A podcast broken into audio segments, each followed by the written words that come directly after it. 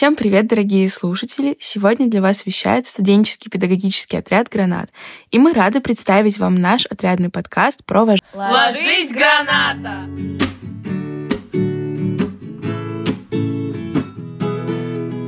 И в самом начале напомню, что мы часть студенческого объединения, которое работает вожатыми в свободное от учебы время, а именно летом. Этот период мы называем целиной, но в остальную часть года мы также активно ведем свою деятельность. Учимся, сплочаемся и растем. И все было бы идеально, если бы не одно «но». Люди в отрядах, ровно как и в других объединениях, часто сталкиваются с эмоциональным выгоранием. Именно этой теме и посвящен сегодняшний выпуск.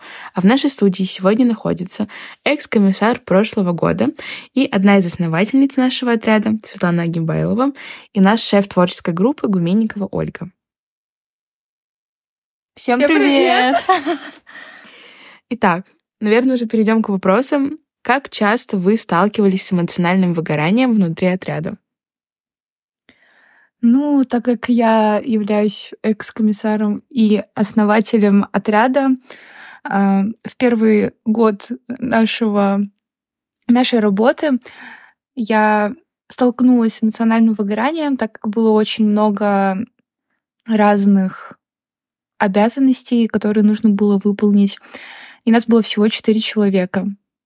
Но это был единственный раз за все время, что я нахожусь в отряде. Поэтому вот.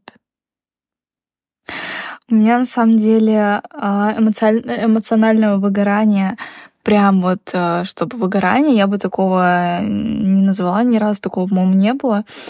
Но, тем не менее, бывают моменты, когда ты чувствуешь, что вот какое-то а, появилось ну не то чтобы пресыщение там каким-то общением, но просто вот хочется взять вообще какую-то паузу от всех людей, побыть одной.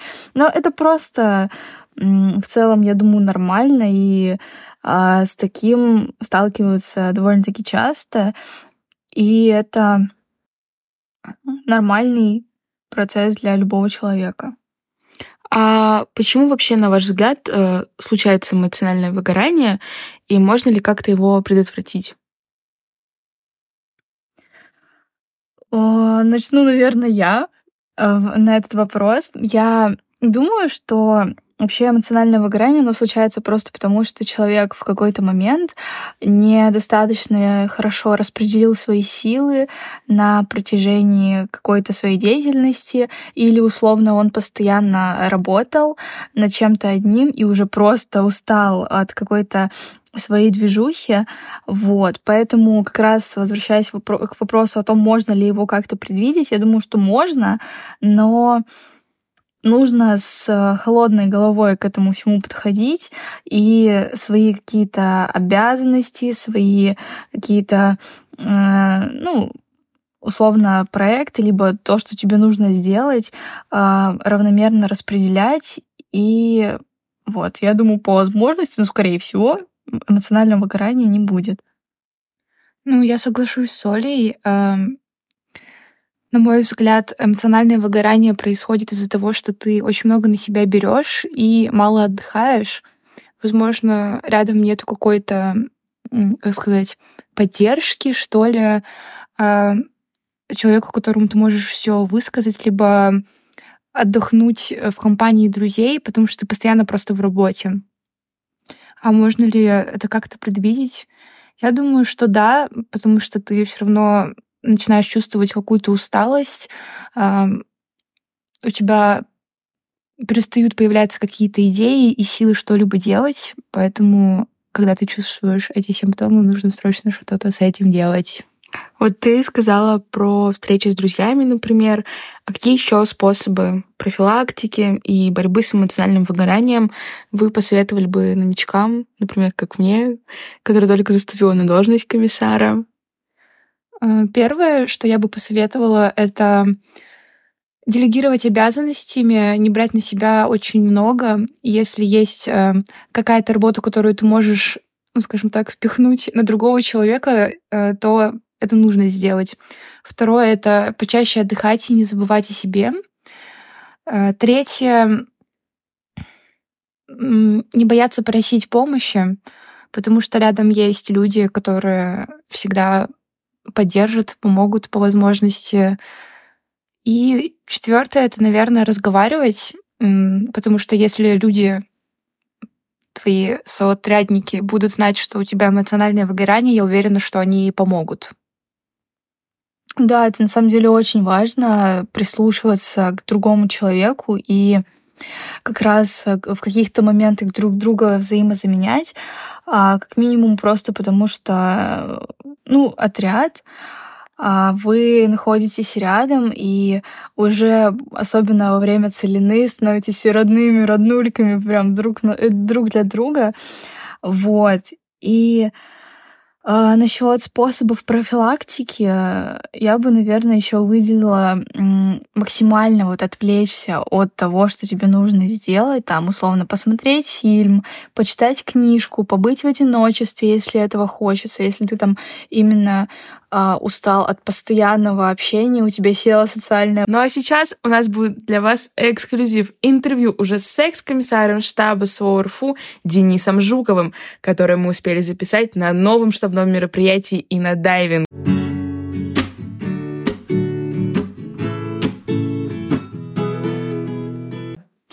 Всем привет, дорогие слушатели! Сегодня у нас особый гость, а, комиссар штаба УРФУ на момент записи этого выпуска, а на момент выхода уже экс-комиссар. Всем привет. Денис Жуков. Он уже поздоровался с вами. А, итак, первый вопрос.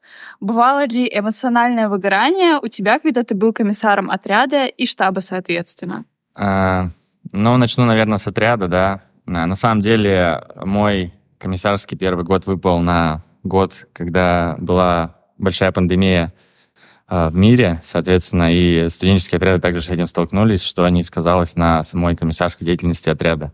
Э, эмоциональное выгорание как на этапе, наверное, целины и там, подготовки к ней и под год периода как таковой не было, но было в момент того, когда я избирался уже на второй срок комиссарства, потому что отряд э, воспринял мою работу так сказать, не совсем правильную и качественную на тот момент. И самое сложное было с этим смириться и, наверное, принять какие-то минусы. В коем-то разе, наверное, проглотить эту боль, наверное, какую-то, ну и, соответственно, дальше бороться. Да, выгорание было, и я считаю, это нормальный момент, особенно для руководителя отряда, потому что все мы люди разные, и, соответственно, у нас всех эмоциональный порог разный. А если мы ничего не чувствуем, то это очень плохо. Вот ты упомянул, что выгорание это нормально, я тоже с тобой согласна. И я бы хотела узнать, какие способы а, были для борьбы с как раз таким явлением, как выгорание. А, на самом деле, не хочу, наверное, выпендриваться, но, если честно, у меня такой человек, что у меня не сильный эмоциональный порог выгорания, наверное, что мне не... Если он происходит, а он происходит не так часто, то, соответственно, очень быстро он у меня заканчивается. А как я с этим борюсь? Чаще всего я просто стараюсь на этом не зацикливаться. То есть я как-то начинаю отвлекаться от этого момента а, и продолжаю делать э, какие-то моменты дальше. Соответственно, как-то прорабатывать этот момент и с другой стороны на него смотреть, э, если есть какие-то замечания там в мою сторону и так далее. Также, э, как вариант, на самом деле, это обучать ребят и учить ребят тому, что обратная связь собирать например, спрашивать, как вам это мероприятие и так далее, это нормально, если она будет звучать трезво и так далее. И, соответственно, если они тебе говорят трезво, а, какие-то минусы твоего проведения или, наоборот, плюсы, что чаще всего обязательно нужно говорить при обратной связи. Соответственно, как такового эмоционального выгорания у руководителя отряда чаще всего, скорее всего, с моей точки зрения, случаться не будет.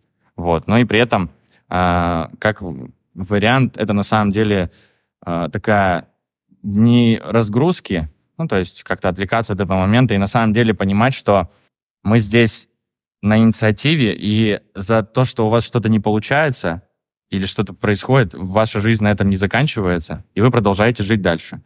Вас, вас роднее ваших родителей, близких никого нет, и поэтому, если вам кто-то что-то говорит, и вы считаете, что это неправильно и так далее, я считаю, что сильно на этом зацикливаться не надо. А вот насчет еще разгрузки, как раз э, смены деятельности, может, есть какие-то хобби, увлечения, которые тоже помогали, там спорт у кого-то, там рисует кто-то? На самом деле очень люблю смотреть фильмы. Очень люблю смотреть фильмы, потому что на самом деле книги вообще не читаю. Считаю, что я тем самым экономлю себе время на просмотре каких-то фильмов. Ну, что плохо на самом деле, но я этого не скрываю. Но я очень люблю смотреть фильмы, тем самым переживая, например, те же самые эмоции. А очень люблю смотреть старые фильмы, и точнее, не то, что старые, которые я уже смотрел ранее, переживая те же самые эмоции, как-то тем самым отвлекаюсь. Это вот мой метод. А кто-то там любит э, вообще уйти в себя, отключить там телефон или послушать музыку, тоже как вариант. Mm-hmm. Вот. А таких у меня особо методов, если честно, нету. Поэтому если так, конечно, долго сидеть, думать, возможно, какой-то какой-то шаблон, там, как можно избежать или какие методы разгрузки есть, я могу, наверное, потом. На данный момент пока в голову ничего не приходит. Ну да, еще вот как раз про фильмы тоже очень круто, очень круто спустя время присматривать и по-новому уже смотреть на происходящее. Но возвращаясь э, к отрядам, э, каково быть вообще лидером такого количества отрядником? Каковы эти ощущения? А, на самом деле, когда я только вступил на должность, такое ощущение, знаете, я до этого в штабе не работал, поэтому было такое ощущение, как будто ты сейчас вообще у тебя ты там власть и так далее, но на самом деле это все заблуждения мои были, я уже понял. Соответственно, ну, как, как э, какой-то король я себя, конечно же, не вел, но на самом деле ничего сверхъестественного и какого-то привилегированного в этом нету. То есть ты такой же, э, условно, человек, лидер, да, возможно. Лидер только когда за тобой люди идут. То есть нельзя себя считать комиссаром штаба до тех пор, пока люди за тобой не стоят. То есть если люди считают, что ты не прав, а по документам ты условно или носишь две лычки, я считаю, что это никакой не комиссар. Вот.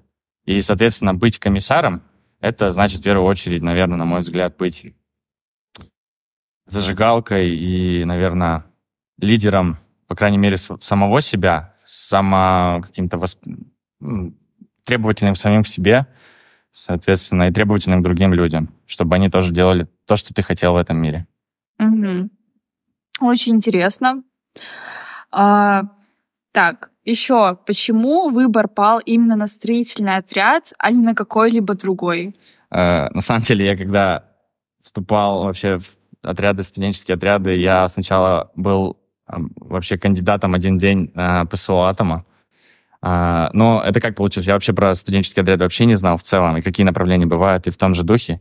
И, соответственно, по, по стечение обстоятельств э, по знакомым посоветовали студенческий строительный отряд как раз. Мое ощущение, что нынешние педагогические отряды прям как будто бы за ними очень большая энергия стоит. То есть э, они прям как будто бы пока что на данный момент авангард э, движения как м, творческого, так и активизма. То есть у других направлений есть другие больше весомые, гораздо весомые стороны качества, лучше, чем гораздо у педагогических отрядов. Но пока вот, что для меня лично, как для комиссара. Это важная часть, которую можно оценивать студенческий отряд.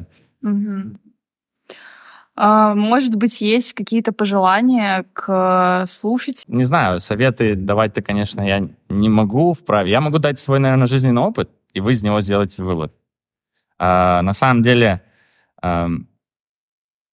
вы сейчас находитесь, если это слушают, надеюсь, студенческие отряды, да, на, на самом деле находитесь в одной из лучших времен своей жизни, на самом деле. Я вот уже заканчиваю с этим, и не жалею, конечно, об этом, но я считаю, если бы не мои студенческие отряды, а, не мой опыт, даже вот смотрите, любой плохой, хороший, это все равно опыт. Из него нужно делать определенные выводы. Соответственно, эмоциональное выгорание — это тоже опыт. Из него нужно делать правильные выводы и жить дальше с этим. И студенческие отряды — это очень крутая школа жизни. То есть, не, если так посмотреть, то прям видно, идет по улице обычный студент, либо это студенческий отряд. вот. Поэтому я считаю, что вам наставление, не бросайте это дело, а развивайтесь. Не сидите на одном месте. Так, и заключительный последний вопрос. В чем счастье? А, в чем счастье? А, я сегодня подумаю. Ладно, сейчас. А, в чем счастье? А, наверное, на данный момент, а, что, наверное, все счастливы. Вот так вот, да? Можно так ответить? Все счастливы. Что и счастье в том, что, что все, все хорошо. Но на самом деле, я вот не знаю, если так думать, что значит счастье, да, вот так рассуждать. Для, для каждого. Все хорошо. Да, ну, то есть не то, что тут определение счастья я сейчас Ага. выдаю, а что все просто счастливы. То есть я условно, знаете, общий, обобщ- обобщил сейчас эту тему. Они не знают, что такое счастье. Вот для каждого счастье разное, соответственно, э, и вот если все будут счастливы, так как считает каждый из людей, соответственно, я думаю, в этом и счастье. Вот. Но на самом деле я считаю всем, для меня, по крайней мере, счастье это что все хотя бы здоровы на данный момент. И никакие там, все живы, здоровы. Вот я считаю, вот это на данный момент одно из самых сильных, счастливых моментов в жизни. Вот. Я согласна с тобой. А, Спасибо большое за то, что принял участие в, нашем подкасте. Это было очень здорово и а, было действительно полезно, приятно и познавательно послушать а, тебя. Вот. А с нами был Денис Жуков.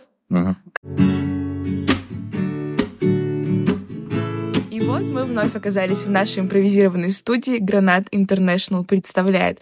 А представляет он Блиц. Итак, первый вопрос. Проводить мероприятие или участвовать в нем? Проводить мероприятие. Участвовать. Дарить подарок или получать? Получать. Работать за деньги или за идею? За деньги и за идею. За идею. Учить или учиться? С каким возрастом вам больше всего нравится работать в лагере? 14-15 лет. 13-14. Ну а на этом наш подкаст подходит к завершению. Напоминаю, что сегодня с вами были наш шеф творческой группы Оля, методист и казначей Света и ваш сменный ведущий Соня. До новых встреч! Пока-пока! Пока! Ложись, граната!